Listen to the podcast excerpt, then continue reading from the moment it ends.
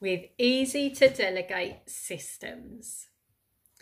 Now, one of the main things that I find with business systems is that they haven't evolved. So many people are still doing them the same way from years ago. And it ends up in overwhelm because they're not set out in a sustainable way. They are set out in document view, which one is really, really boring as the reader to be reading a huge document full of processes and systems. And two, it makes it really hard to delegate because the end user is going to really struggle to sit there and read a huge document.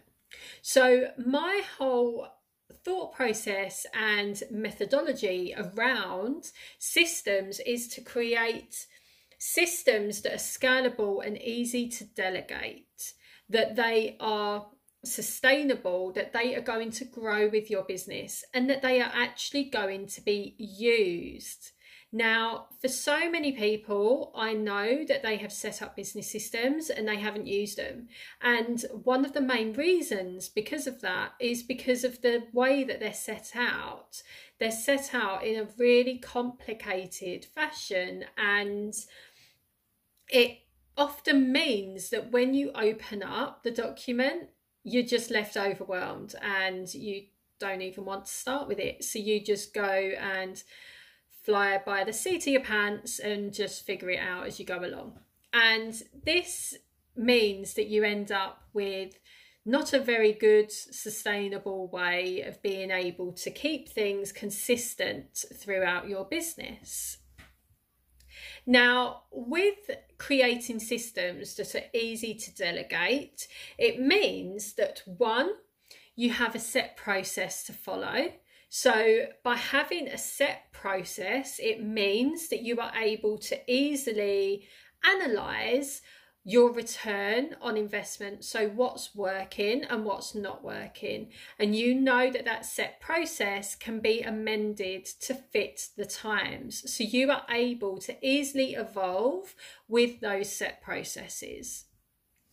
Number two, it gives you clarity on what's working and what to spend time on. Now, this is really important when it comes to hiring a team because you want to make sure that the things you are asking your team to do are things that are going to bring you a return.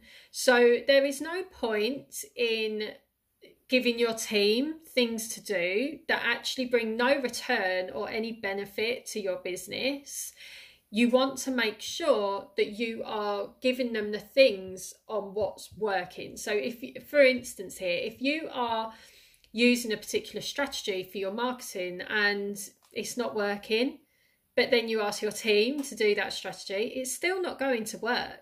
You need to look at the what what's the problem here? Why is it not working? And you need to change that up and amend it. And you can only do that when you are clear on what's working and you are tracking the metrics so you know the numbers that matter number 3 is it's easy to adapt to new trends. So I'm going to use marketing here as an example because I think marketing is one of those things that's really important, but it's also really, really difficult to keep on top of all the changing trends, all the changing social media platforms, all the changing algorithm, all the change in what's working what's what's actually bringing consumers in because ultimately ultimately with marketing your consumers become blindsided to marketing because if it's the same strategies that different companies are using, they become boring and stagnant. And you don't want that. So, you want to make sure that you have a system there that's easy to adapt when new trends come in. And number four is no more paperwork overloads. We do not want systems that are created on a Word document that are stored in your cloud and never looked at again because they're overwhelming. They're just a huge chunk of writing and it takes much longer to adapt a system that's created on a Word document than what it does laying it out in a really sustainable and easy to delegate way. And number five is your team spending the time on the right things after automation. So here is another common mistake that I find is that business owners actually get their team members to work on things that don't bring a return and that can be automated. They also get them working on the things that are boring. Now, no one wants to sit there and work on the things that are boring. But ultimately, there are always going to be things that some people enjoy about a role and some people don't enjoy it. That that's life, that's business.